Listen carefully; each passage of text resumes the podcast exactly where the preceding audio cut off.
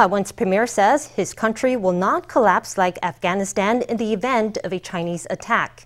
When asked if Taiwan's political leaders would flee if the enemy arrived at the door, the premier said his people were not afraid of being killed or locked up. He said that Taiwan's people would absolutely protect their country were it attacked. I am President of the United States of America, and the buck stops with me. Breaking days of silence, U.S. President Joe Biden admitted Monday that Afghanistan collapsed faster than expected. Truth is, this did unfold more quickly than we had anticipated. Biden said he was deeply saddened by the facts we now face, but he defended his decision to end the U.S.'s war in Afghanistan. I'm deeply saddened by the facts we now face but I do not regret my decision to end America's war fighting in Afghanistan. Biden said he inherited a deal struck by Trump with the Taliban, which required that U.S. forces withdraw from Afghanistan. He blamed the Taliban takeover on the Afghan troops' unwillingness to fight the militant group. Afghanistan political leaders gave up and fled the country. The Afghan military collapsed, sometime without trying to fight.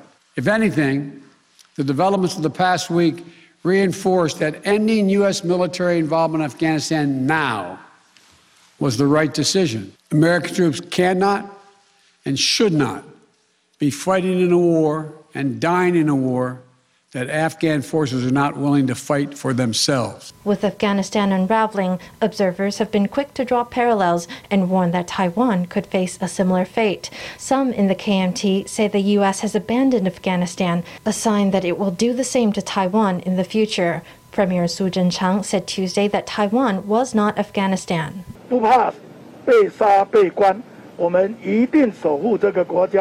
we aren't afraid of being killed or locked up. We will absolutely protect our country and defend this land, unlike some people who are always singing the praises of our enemy and eroding morale in Taiwan. We'd like to also tell any foreign forces that want to invade Taiwan or capture Taiwan to get that idea out of their heads. The US, Japan, and countries nearby all have expressed that they care for Taiwan and they deeply value peace and stability in the Taiwan Strait. Taiwanese people must trust their country and know that as long as we believe and defend our land, nobody will be able to invade or swallow us up. Former Deputy Assistant Secretary of Defense Elbridge Colby weighed in on Twitter. He emphasized that a PRC attack on Taiwan would directly affect a key interest that the U.S. has focused on for two centuries.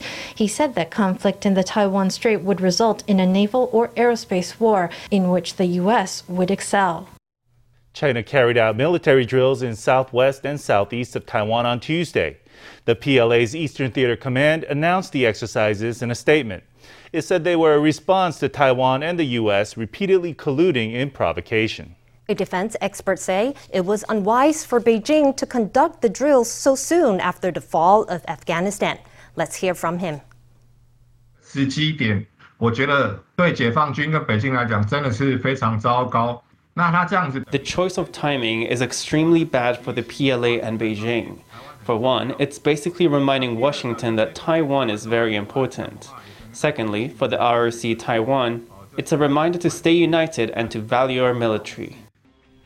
Also on Tuesday, PLA jets intruded into Taiwan's southwestern ADIZ once again. The jets reached an area where Taiwan's Air Force and Navy were conducting their own military exercises. This was the first time that a PLA incursion disrupted a Taiwanese defense drill. The package leaflet of the Medigen COVID vaccine was released last week, and it left some key questions unanswered. For one, it does not state the duration of protection provided by the Medigen vaccine. Speaking about the uh, missing information, a Taipei doctor fills us in. Taiwan starts administering the Medigen vaccine next Monday. Ahead of the rollout, concerns have been raised over the vaccine's Chinese language package leaflet. The statement doesn't say how long protection lasts, as the vaccine still has yet to complete phase 3 trial. It also says that among adults 65 and older, people with comorbidities, and people with HIV, Medigen induces a weaker antibody response, but these groups also happen to be priority targets for vaccination.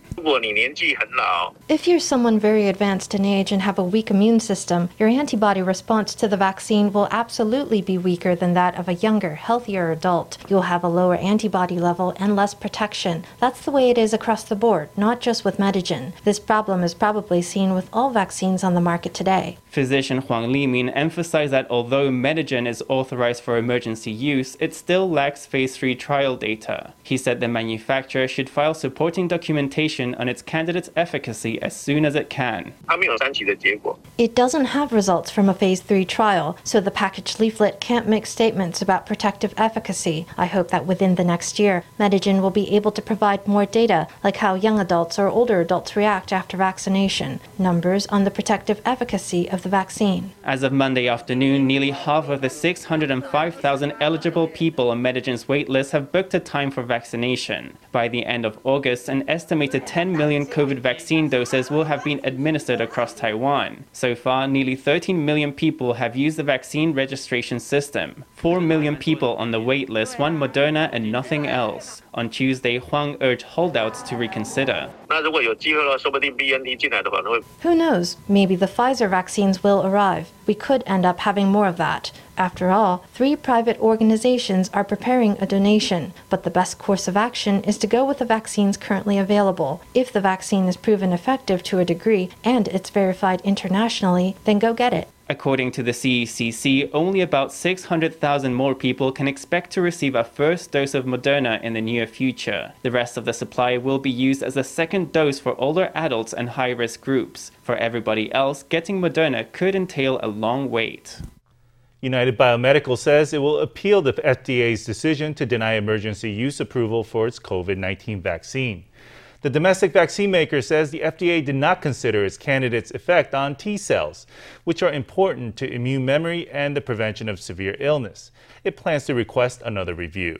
It also wants the FDA to compare its candidate's effect against the Delta COVID variant with the effect induced by AstraZeneca. 综合抗体，好，那其实它并不能够代表一切的，在专家审查的时候都没有思考到 Neutralizing antibodies don't make up the whole picture. The experts who reviewed this case did not consider or they did not put emphasis on the reaction of T cells. We will provide clarification on this point. We hope that the panel of experts will be able to take it on board. That would be the more reasonable approach. 如果他们认为还有相关的理由，或者认为这个疫苗仍然有相某一个程度。 If they believe that there are reasons supporting their cause, or that the vaccines can still contribute to the nation's epidemic prevention efforts to a degree, then they should file an appeal. Of course, they should furnish their reasons along with their testing plans. And of course, their appeal would be handed over to the FDA for review. If the appeal is not accepted or fails, United Biomedical can still go ahead with phase 3 clinical trials to demonstrate the efficacy of its vaccine candidate. Mid Autumn Festival is coming up next month. The Freeway Bureau expects traffic to double during the public holiday. It's imposing the usual holiday restrictions uh, to limit freeway traffic between September 18th and 21st. Plane tickets for the long weekend will go on sale starting Wednesday, and only about 40,000 tickets will be offered. That's about a third of the seating sold last year in the same time period. As for train travel, the Taiwan Railways Administration says it won't offer any extra services this year, and getting a seat on the high speed rail could also be tough since capacity will be stay capped at 70%. Well, it's the height of summer now, but soon the Mid Autumn Festival will be here again. For many, that's a chance to splurge on mooncakes to enjoy with family or give as a gift. But the cost of a box of luxury mooncakes has gotten much steeper this year. A typical gift box cost at least 100 NT more than it did a year ago. Producers say that's because of the rising cost of both ingredients and packaging materials. 饭店中秋节月饼礼盒大打创意。 There's an explosion of creativity in hotels' mooncake gift boxes. This one uses a jewelry case designed for the packaging. Sesame, pine nut, lotus seed, and egg yolk cut into the cake, and the generous filling is revealed. The chocolate and egg yolk flavors sold out in less than a month. The packaging aims to be eco friendly and reusable, but mooncake boxes are getting pricier. At this hotel, the box cost 100 NT more this year than last year, a rise of 6%. We've adjusted the price very slightly this year. Just the Cantonese style cakes have gone up by 100 NT, mainly because the cost of the ingredients has risen. At another five star hotel, local ingredients combine in a sweet and salty delicacy. Yilan County jujubes and passion fruit are just some of the treats hidden inside. The cakes come in a large golden cardboard box. The classic gift box has gone up 100 NT, a rise of 10% since 2020. The hotel management says the biggest problem is the soaring cost of cardboard. The information we get on purchasing end is that the price of the cardboard has gone up as much as 30%. As producers, we have absorbed about 80% of that price increase. The annual mooncake race has kicked off already, with hotels offering early bird prices on their gift boxes, but many are pricier than ever. At Taipei Mandarin Oriental and Taipei Grand Hyatt, boxes are up 100 NT each. The six cake box from the Ambassador Hotel has gotten 10% dearer, an increase of 140 NT, but Liu Fu's box has gotten 15% more expensive, a sign of the times and of rising costs in retail. Turning now to the KMT. Today was the registration deadline for the party leadership election, which is scheduled for September 25th. KMT Chairman Johnny Chiang registered his re-election bid on the last day, surrounded by supporters from the party's youth faction. The incumbent will be running in a four-way race. His biggest challenger is widely considered to be former New Taipei Mayor Eric Chu. Supporters send off Johnny Chiang, who's here to throw his hat in the ring for a second term. This time around, he's pledging to win the 2024 election by mobilizing voters who identify with the ROC. I want the KMT to win at least 15 cities or counties in 2022. In 2024, I want us to win the presidential office and to secure a majority in the legislature. If I fail to achieve any one of these goals, I will resign from the chairmanship. Standing with Chiang were young party members as well as old stalwarts from the military veterans faction. Also in the crowd were former Taichung Mayor Jason Hu and former lawmaker Yan Kuan-hen. Johnny is my brother, my brother in arms, and also a politician I deeply respect. So let's work together and cheer him on. Another candidate, Eric Chu, completed his registration on Monday. The KMT has to become stronger if it wants to win the 2022 election and return to power in 2024. The KMT is true blue. It is the true blue of Sun Yat sen, the true blue that founded the Republic of China, the true blue of Jiang Jingguo. It is the true blue that built Taiwan and the true blue that loves it. Chiang became chairman last year with the support of the youth faction in his party. This time around, he'll have to compete with Chu for the youth vote. During a radio interview, KMT science Sean Lien openly professed his support for Chu.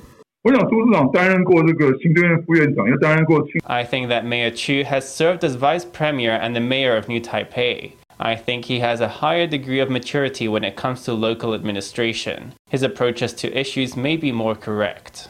Another contender for the post is former Changhua County Commissioner Zhuo Bo-yuan. Zhang Yazhong, president of the Sun Yat-sen School, rounds out the four-way race. Community facilities for children were allowed to reopen on Tuesday in Taipei and Keelung, although with strict COVID measures in place. At local play centers, all sessions must be booked in advance, and there must be thorough disinfection between turns. Occupancy is limited based on the size of the premises. Despite the restrictions, the kids were thrilled to be out and about after weeks stuck at home.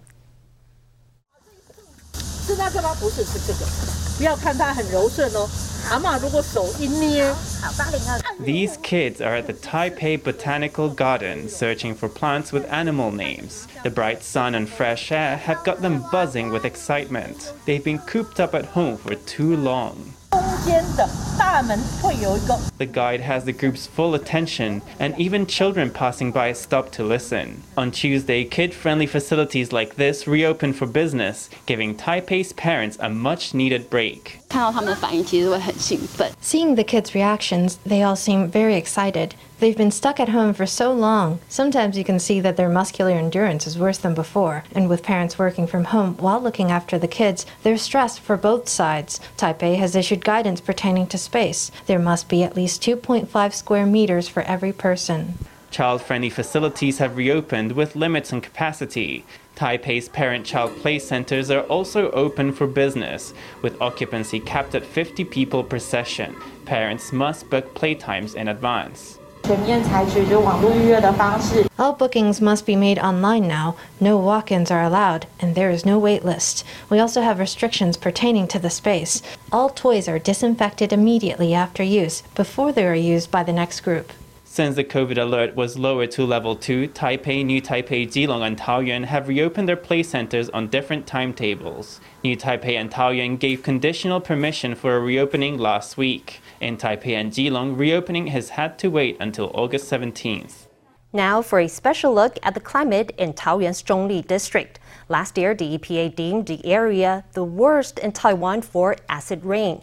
For years, the district has been blighted by highly polluted rain that damages buildings, cars, crops, and even human health. This car has a thick layer of grey all across its windshield. There are lots of pockets of rust on the body and streaks left by rain. Cars that get parked outdoors here will eventually get like this. A 2020 survey by the EPA named Zhongli District in Taoyuan the nation's worst spot for acid rain three years in a row. The strong acid rain in Zhongli is quite noticeable. The main cause is to do with the peculiarities of its location. The coordinates of our test station are right next to a source of pollution. In 2020, the acid rain in Zhongli had a pH of 4.96, the only reading below 5 in all Taiwan. Acid rain is highly corrosive and can damage glass, cement, and crops. It can even directly damage people's health.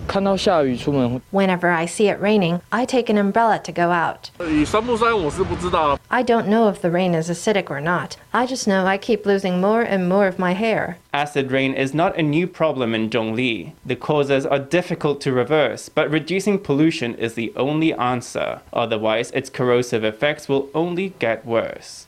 Chunghwa Post has released a limited edition set of stamp folders and postcards to honor the medical workers of COVID 19. The collectibles, designed by celebrated illustrator Jimmy Liao, are themed on giving thanks to Taiwan's frontline workers.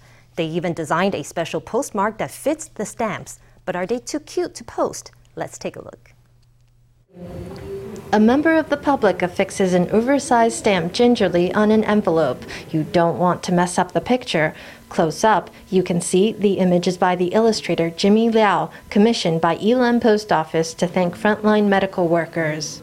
然后还有发行这个，它是一个等于是一个 set，这是一个套餐的意思，它是一套的。它发行，然后我们每我们每每季发行的邮票都会有这样大概一套。All of these stamps and postcards were designed as part of the project. There's even an unmistakable Jimmy postmark that matches the stamps. Post office workers stamp it down extra carefully.